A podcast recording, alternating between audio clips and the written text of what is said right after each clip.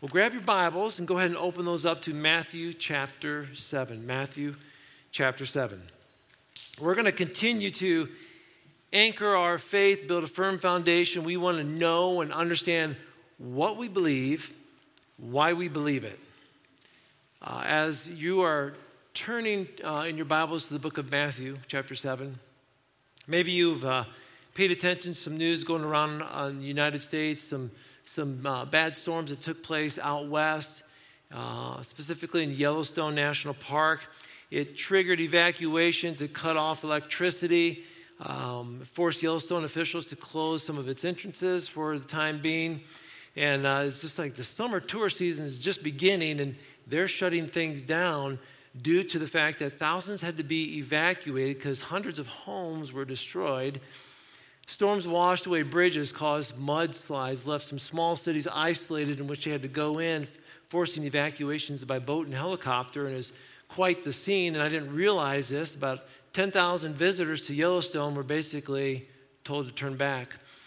Uh, I'm not sure if you saw the video. This is the part I saw was there was a, a house that was sort of over a river, but as the river got to the flood stage and got very rapid, it started to erode at the foundation of what this cabin had been sitting on. Yellowstone uh, Park, there was a lot of people there watching this and videoing it. And, and again, I'm, I'm sure whoever the owner is, they're sitting there thinking, oh, what a beautiful cabin we built. Look at the location, look at the scenery. The, I'm sure the insides of it, you know, it just it felt so good, right? And then this takes place. Um, and basically, because the foundation was unsure when the storm came and it fell apart. Now, keep that in mind as we, as we go into some of the scripture here because knowing what you believe, understanding your foundational beliefs are what uphold the rest of your faith and how you live. What do you know about God? What do you know about Jesus, the Holy Spirit, or God's Word? These are foundational beliefs that every Christian must understand and know because we love experiencing the joy and the celebration that may be worshiping and singing or a concert, the, the spiritual high of a mission trip or some kind of event with a, you're at with a bunch of other Christians. Like you walk out of thinking, man, I love Jesus, and you're all fired up and pumped up because your emotions are there, right? But along with your emotions, you must have foundational truth at the balance there. They go together. It's like, it's like owning a house. Some of you have your favorite stores in which you go to and you look and you shop and you're like, oh, I want that decoration. I want that piece of furniture. I want that wall. And you've got your house looking beautiful. And here's the thing all those decorations are what make a house a home. It's your home. You've added flavor to it, right? But, but here's the thing it's, it's the foundation of your home, though, that helps to stand firm when your house is built, if you don't have a strong foundation, it doesn't matter what you put into your house. The decor and whatever it may be, that's all great. But you need a firm foundation as you look at a picture like this house here and you think, yes, without that foundation, no matter what you have in that cabinet, it's gone. Spiritually speaking, we too must have a firm foundation. So if you look in your Bibles at Matthew chapter 7, this is the scripture. The first thing that popped to my mind when I saw this picture was verse 24. Anyone who listens to my teaching and follows it is wise, like a person who builds a house on solid rock. Though the rain comes in torrents and the floodwaters rise and the winds beat against that house, it won't collapse because it's built on bedrock. But anyone who hears my teaching and doesn't obey it is foolish. It's like a person who builds a house on sand. When the rains and floods and, and the winds beat against the house, it will collapse with a mighty crash. Now, Jesus is wrapping up the Sermon on the Mount here. So, a lot of times we get wild and we're like, oh, did you see the miracle of Jesus? Remember, he walked on water, he fed thousands. Oh, look how he interacted with the people, the compassion he had. We get, we get very drawn into the stories of Jesus, but it's the teachings of Jesus that are very foundational. And so at the end of the Sermon on the Mount, which is a very long foundational teaching, we come to this and he's saying, by the way, like my teaching, it's foundational.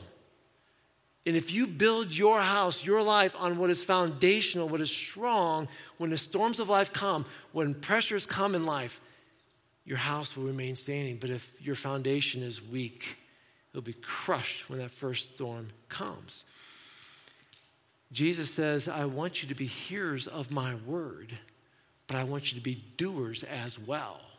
A lot of us think we just go do things, we, but then we thought of us like, well, I like studying, but it comes together to help us build that strong foundation. So, knowing what you believe means understanding foundational beliefs and, and acting on them.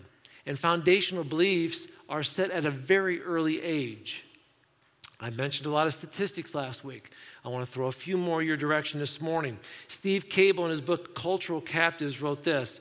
He said, If America t- continues on its current trend, the number of 18 to 29 year old Americans who state, here it is, my religious preference is non or a non Christian religion will grow over to 40, or I'm sorry, 50% of the population, that's of the United States, by the year 2030. Are you, are you seeing this, church? According to certain uh, cultural direction that we're in right now in the United States, if the trend continues, by the year 2030, over 50% of America will not believe in God or care to believe in God. That should be a little bit alarming to us, shouldn't it be? You know, we, we, we talk about how we said last week that a lot of young people, when they get out of high school and even before that now, they're leaving their faith. And we hope and pray they come back like a boomerang, right? And then we say not only they're leaving their faith, they're leaving what they believe about their faith. It isn't like they're just leaving the church. They don't even believe in the resurrection of Jesus or certain things. And we say, Lord, help them come back. And we pray that our, our children come back, right? But the scary thing is, is what we're seeing culturally now is they're no longer boomerang children. they're arrow children. I mean, once you let that arrow fly, it's just shot in one direction. It's not coming back.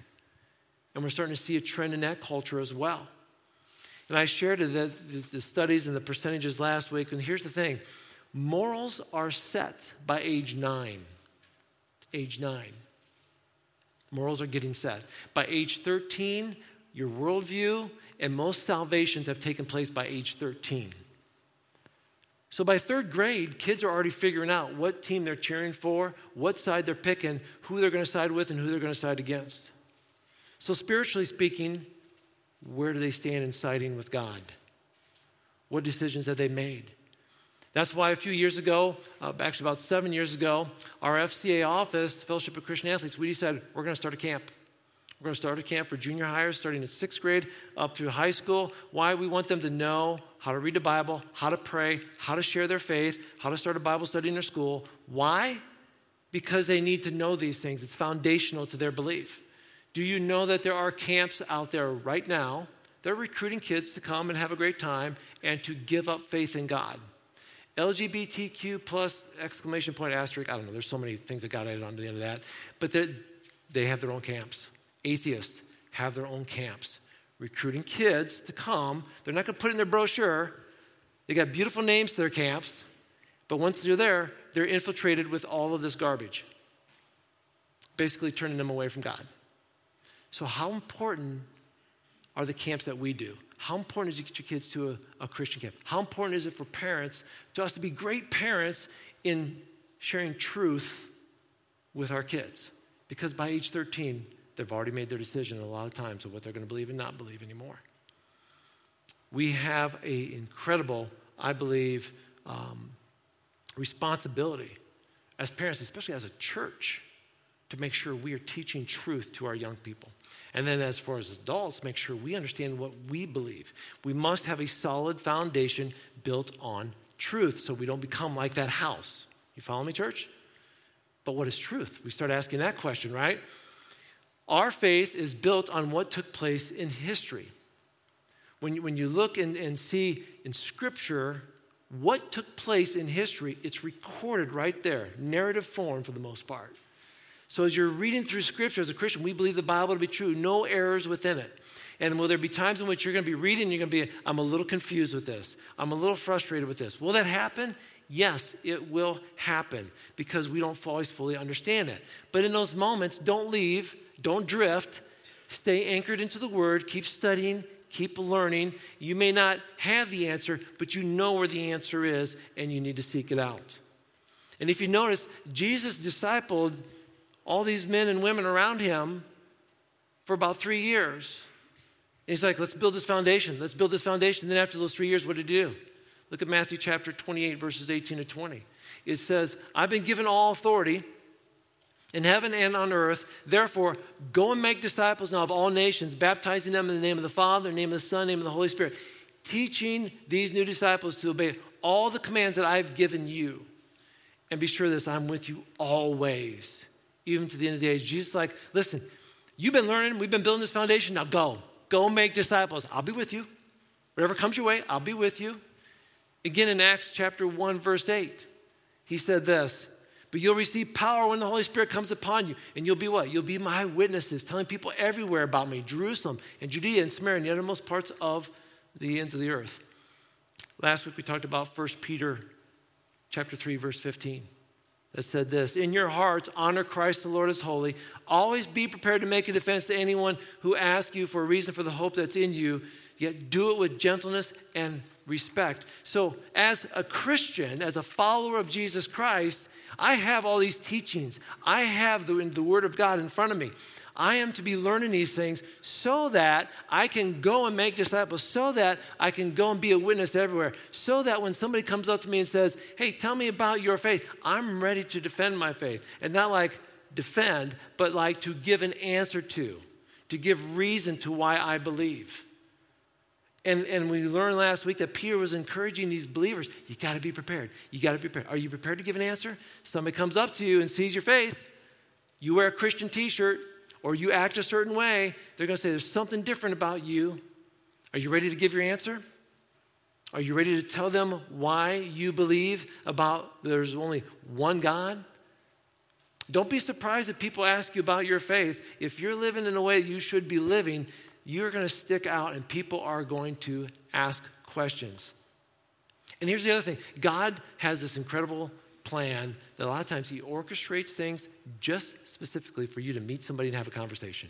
It could be a waiter, it could be a waitress, it could be somebody you're standing in line with at a grocery store, it, it, could be somebody you run into, it could be at a family reunion, it might be at an open house, it might be at some kind of event. You're sitting there, and all of a sudden, the person next to you brings something up, and it's like, we could have a conversation now. Am I ready to share my faith with them? I think all of us in this room, hopefully, is capable and able to do that. I, I, I would hope so. Because if I were to ask you, what's your favorite team? Why do you cheer for them? You would tell me your team and you would tell me why you cheer for them.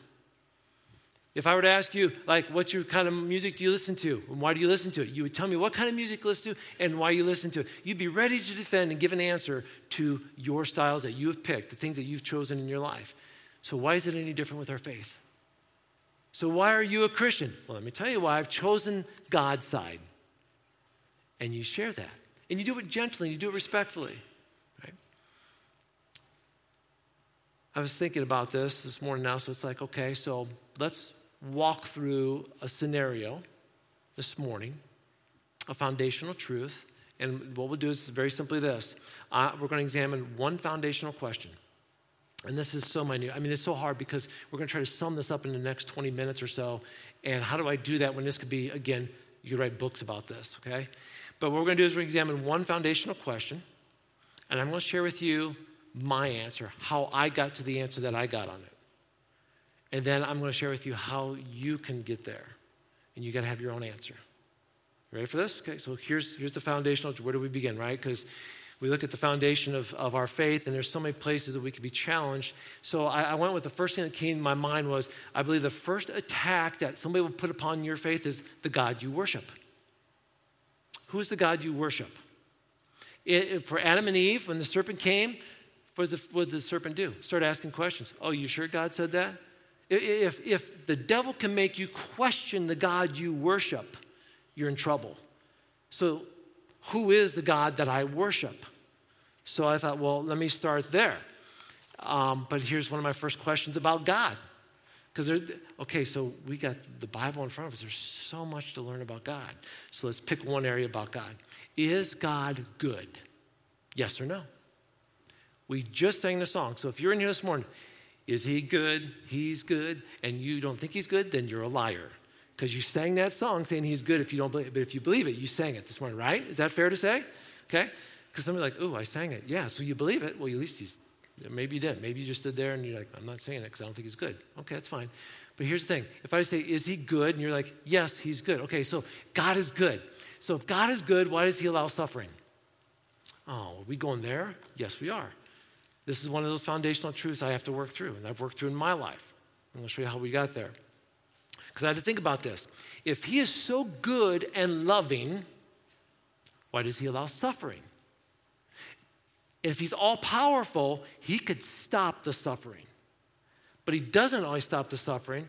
So does that mean he's not good? You ever get those kind of questions before? Do you ever think about that kind of stuff? I mean, that, that's out there. And here's the thing if you start wrestling with those kind of questions, and it's, it's like a trickling of water, it can turn into a flow of water, and it can be a flood of water. And if your foundation is not strong, it will wreck your house, spiritually speaking. You know what I'm saying? So you better make sure you understand why do you believe what you believe. So here's my, my first thought why is there suffering? I mean, God, if you're good, why, why is there suffering? Now I look in Scripture. And I read here, suffering produces character. I read that in the New Testament somewhere, right? Is that the way we work? I don't know where the address is, but somewhere in the New Testament area. I read character produces, or suffering produces character. Okay, I, get that because, like stressful times, you turn up the heat in a furnace to stick iron in or metal in there to sort of bang that metal around to make something. That's what we would do, right? And then so, but you got to get that fire hot. So when it's hot enough in the furnace, you can change it. If you get in the weight room, you go to work out, you might, when you're lifting weights, you're, you're breaking down muscle so that muscle grows back stronger. So, in other words, I'm going to do a little bit of tearing and a little extra, a little work so that I can get stronger. So, this suffering, you can go with either one of those illustrations, produces something stronger.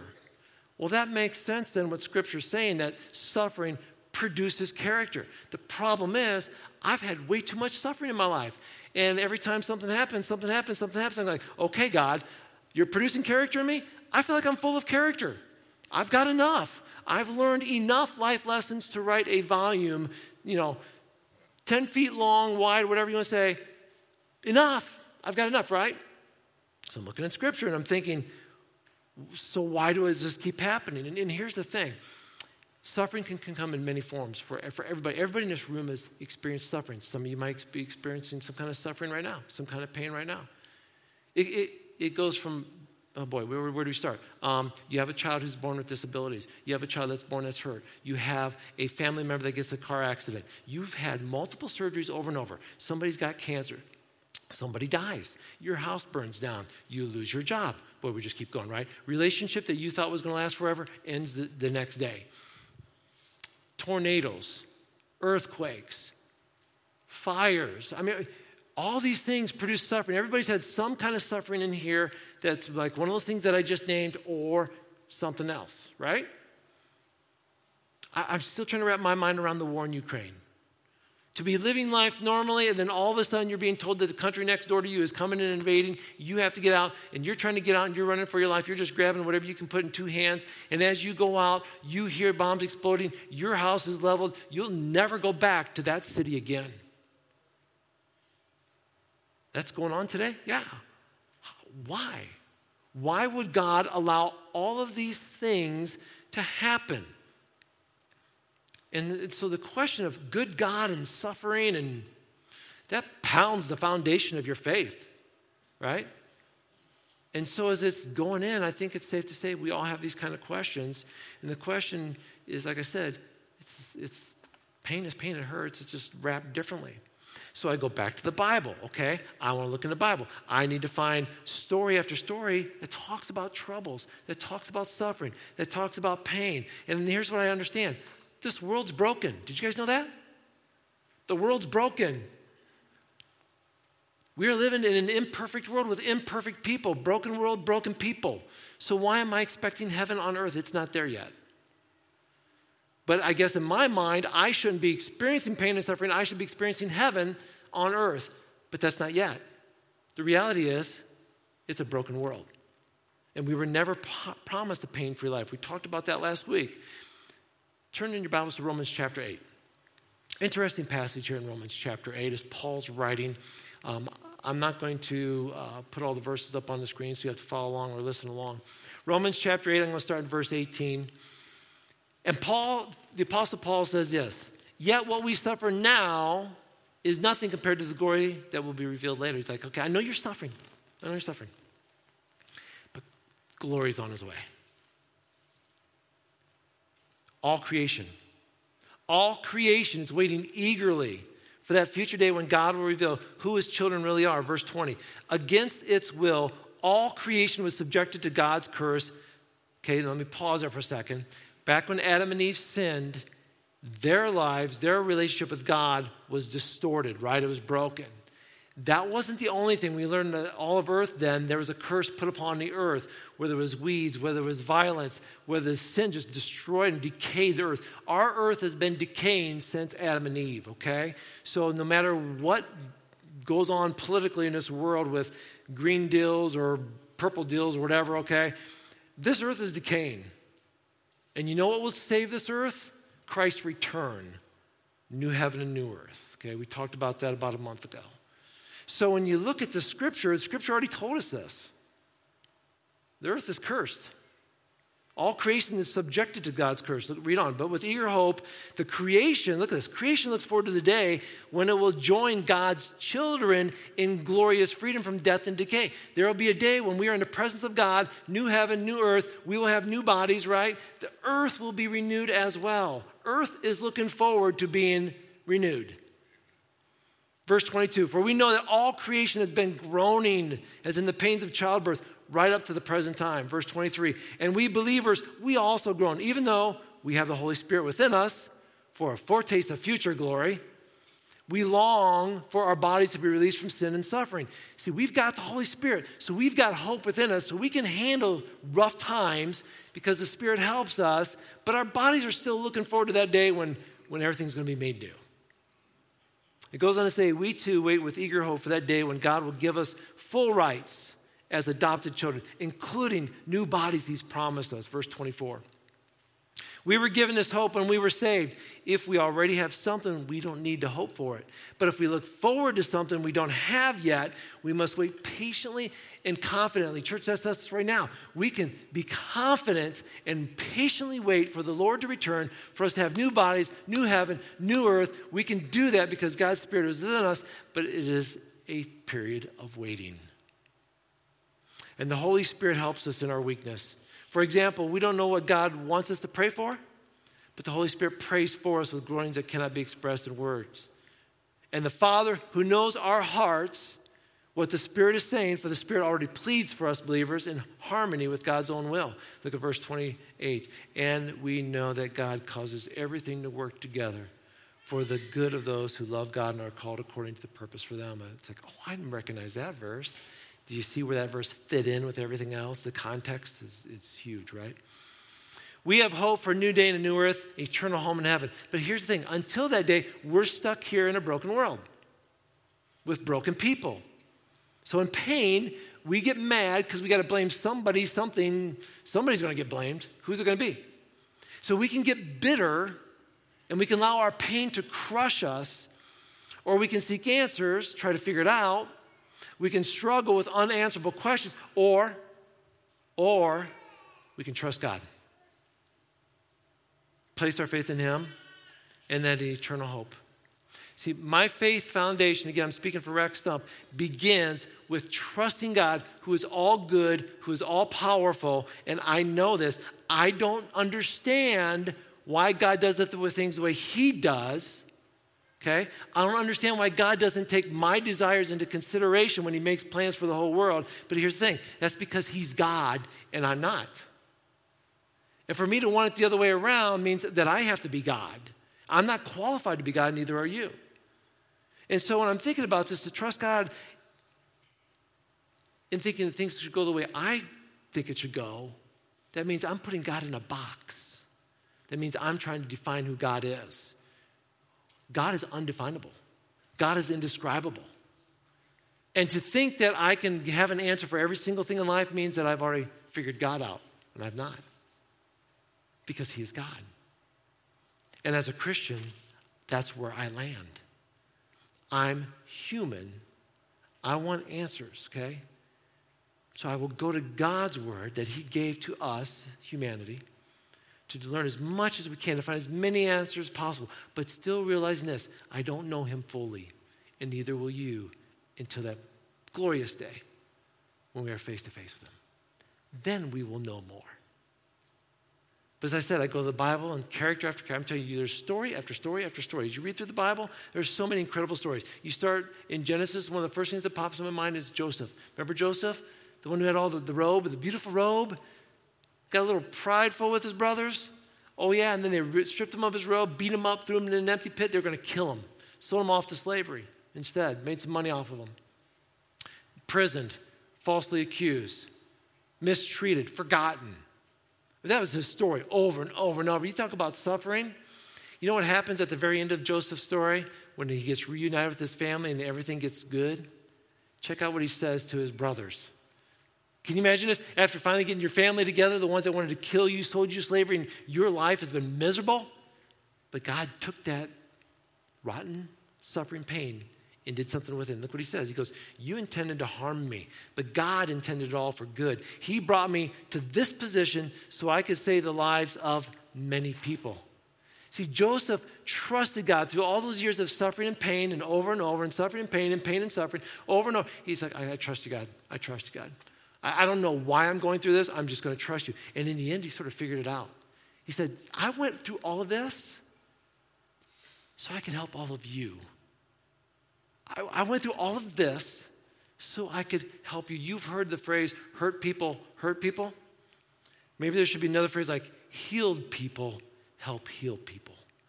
Because that's the way God works. He works in, through our suffering. And the thing is, does, does God see your suffering? Yes. Did he see my suffering? Yes. Does he care? Yes. Will he make things right? Yes. Is it going to be today? I don't know. Tomorrow? I don't know. 10 years from now? Maybe. But in the end, yes, He will make all things right and new in the end. And who knows? Maybe some things will get even better for you between now and then. But that's His prerogative because He is God. I think, wow, that, that, that's Joseph. What about, oh, what about Job? You guys all hear the story of Job? If, you, if, you, if you're not familiar with the Bible and you're looking through the Old Testament, you see Job, that's Job, okay? And so Job's got this incredible story about his life. He was blameless, a man of complete integrity. Feared God. He stayed away from evil. He had seven sons, three daughters. Listen to this. He owned 7,000 sheep, 3,000 camels, 500 teams of oxen, 500 female donkeys. He had many servants. In fact, he was the richest person in the area. Sounds like he's living good, right?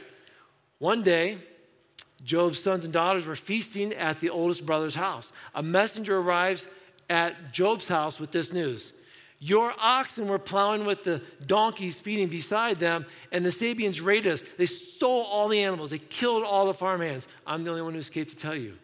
Oh man, I just lost some of my livestock and some of my farmhands. Oh, and meanwhile, another servant comes running in while he's still speaking. Another messenger arrives with this news The fire of God has fallen from heaven and burned up your sheep and all your shepherds. I'm the only one who escaped to tell you. What? I lost all my sheep and shepherds? Oh, wait. A third messenger arrives while he's still speaking. Three bands of Chaldean raiders have stolen your camels, killed your servants. I'm the only one who escaped to tell you.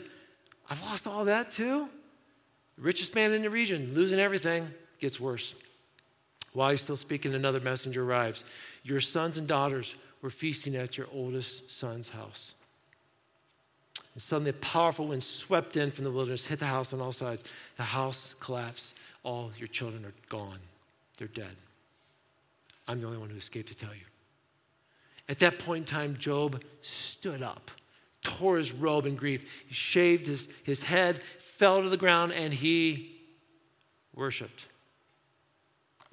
He just lost everything his kids, their families, all of his, his livestock, his, his job, basically, all of his, his money.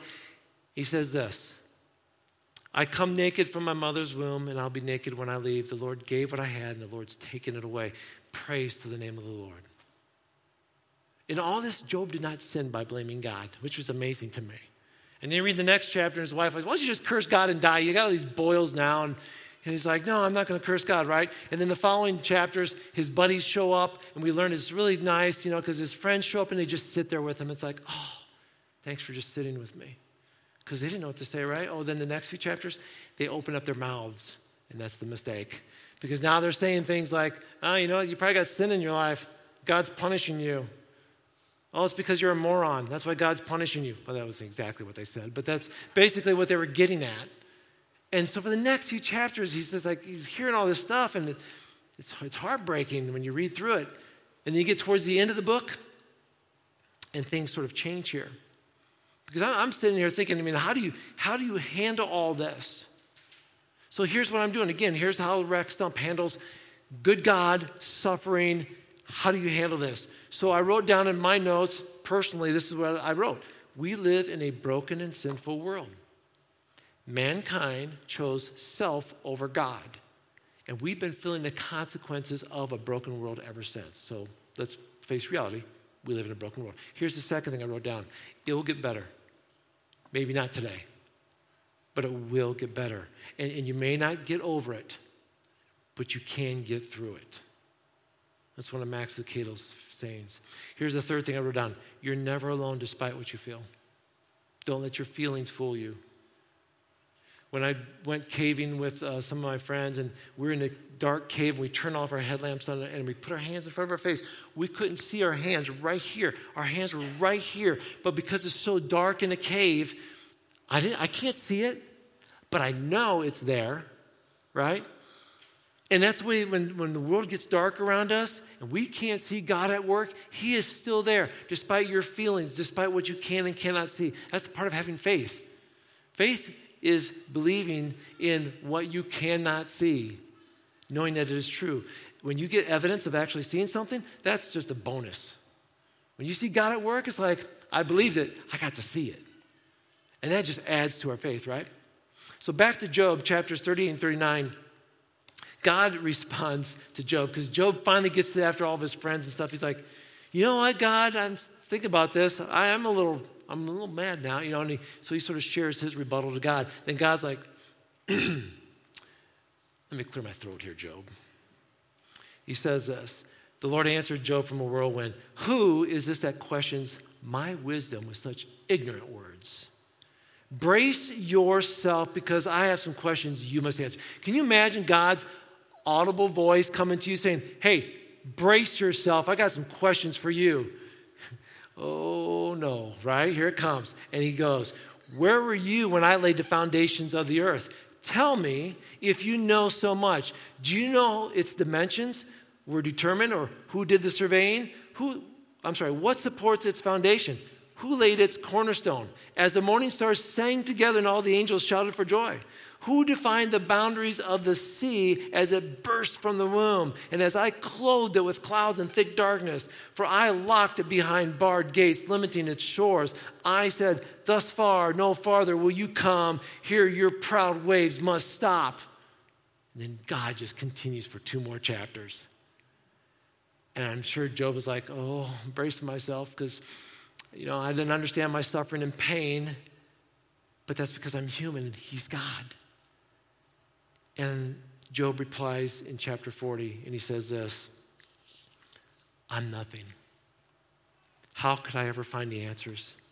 I will cover my mouth with my hand. I've said too much already. I have nothing more to say. Translation You're God. I'm not. The sufferings I've gone through, I don't understand. But I trust you. Because if you can lay the foundations of the earth and you can tell that wave to stop right there, I'm sure you're looking into my life right now, understanding what's going on in my life. And I know suffering and pain does not come from God. God is good. We live in a broken world.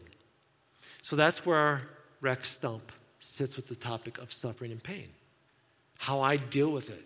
How did I come to my conclusion? How did I, how did I build my foundation for this. Again, somebody comes up and asks me that question about good, you know, the goodness of God and suffering. I'm ready for an answer. Are you? Are you ready to give them an answer? I am. I've worked on this, right? So we got to build stronger foundations to make sure we can have a confident reply when we share with people. So here's where to start. Let me put this up on the screen for you. First of all, know your Bible. You, if you don't have a Bible, get a Bible, start reading your Bible, study your Bible. If you don't open it, don't be surprised if you feel stuck. Okay? It's like purchasing a membership to a gym but never working out. I mean, just because you carry a membership to a workout place doesn't mean you're going to be in shape. And just because you carry a Bible around doesn't mean you're going to be spiritually in shape. You need to open it out. You need to physically get into it and start working through God's Word. Engage, intentional uh, about it. Carve out a natural study time saying, This is what I'm going to read, this is what I'm going to study. And then gather with like minded Christians people who will study with you as you work through God's Word together. That's one of the best ways to grow through God's Word. And then the fourth thing is gather resources that are trustworthy in your study, investigate. And what I mean by that is, is, is this. There's a lot of people out there that write things about the Bible that aren't true, or they've brought their worldview or progressive Christianity into the topic of whatever it is. And so you might be getting something that sounds pretty good, but there's some underlying cracked foundations there the History Channel, if you've ever watched that, it's like, oh, they got a thing on Jesus. I won't trust it, sorry. Okay? A lot of producers out there in TV, you got to do your research, make sure you understand who they are, take it with a grain of salt, say sometimes that's entertainment, there might be some truth in it, but gather trusted resources when going through God's Word. Last thing is this pray for discernment. What I mean by this is pray that whatever you see, you will understand a little bit more whether it is helpful or hurtful to your faith foundation. God, as I read this, help me as I'm building my house, as I'm building my foundation, as I'm choosing my location to build. God, help me know is this the right thing? Is this the right way to go? Is help me to understand the scripture that I'm doing it. And, and for parents in here, here's the thing we talk about the younger generation. For parents in here, how do you help the younger generation do what I just told you to do as well? How do you help them get to answer questions about their foundation? Ask them questions like this up here on the screen. First of all, have you prayed about it? So let's, let's use an example here. One of my sons comes up and says, Hey, Dad, this, I'm going to make this choice in my life, or I'm going to do this, and here's the questions we need to be asking our kids. Well, have you prayed about it? I hear my wife, Jenny, say this all the time to my sons. Have you prayed about it? Have you prayed about it? Have you, have you taken this to God? Here's the second thing. What would Jesus do? I know it's sort of that, that old thing of the wristband WWJD, but seriously, what would Jesus do in this situation? Well, don't you think maybe you should do it too? The third thing up there is does this help or hurt your faith? If me making this choice is going to hurt my faith, then I probably should not do it. If it's going to help me in my faith, then I probably should engage in it. Use that as well. And here's the last thing have you investigated? What I mean by investigate, um, many years ago, and I've shared, I think, this website with you. It's called pluggedin.com. Pluggedin.com. It's, it's basically helps you with faith and family, with watching movies, listening to uh, music and video games. And what you can do is, if, like for instance, if like any movie that's out right now, you can go on that website, click on that movie. It'll tell you what it's rated, why it's rated that way, how many words are in it that are swear words, or the violence, or the sexual activity. It's going to tell you, it's going to warn you, and then it's going to say, this is what the plot is, this is what the story is about. Okay, now, why am I sharing that with you? Because this is what we shared with our kids many years ago.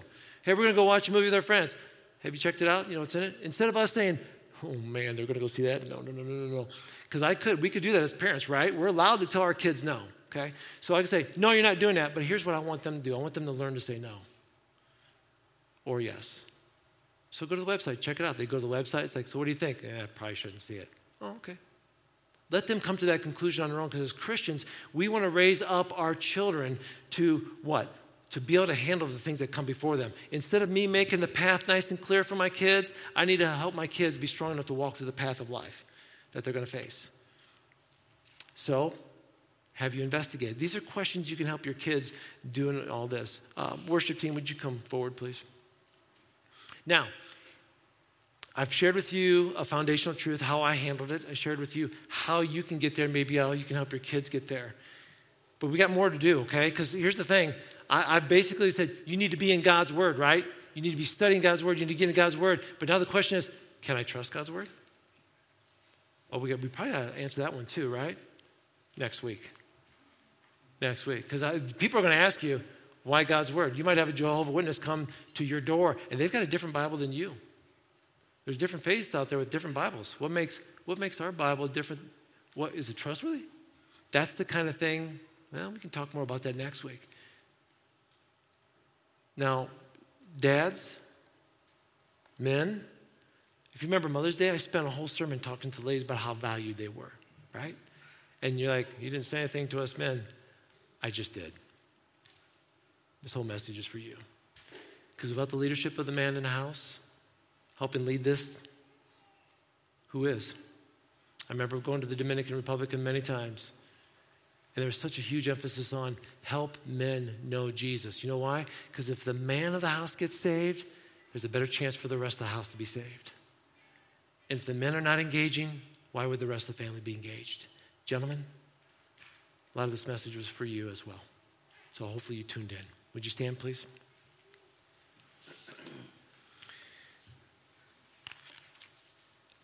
You got a little tool, man. It's like, hey, I can use this for certain things, right?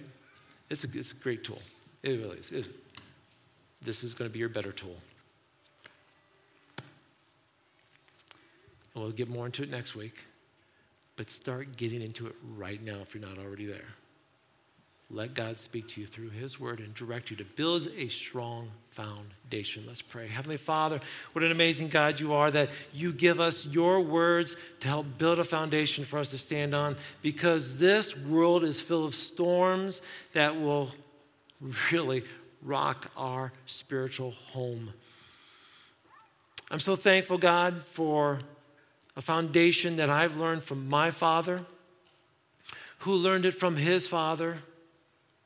I'm so thankful that, uh, hopefully, Lord, that what I've learned, I can be as a father to my sons as well. God, I pray that from our gathering here today to worship you, we are reminded you are God. And we trust you. And we want to build on that foundational truth. And we want to be able to share that with everybody. So, God, as we get ready to leave this place, I pray, Lord, that your spirit will encourage us, that we will be more curious about your word, that we will seek you more, that we will come to you in prayer, and that we will open up your word and read it. Thank you, God, for your word. Thank you for this church. Thank you that we could worship you today. In thy name we pray. Amen.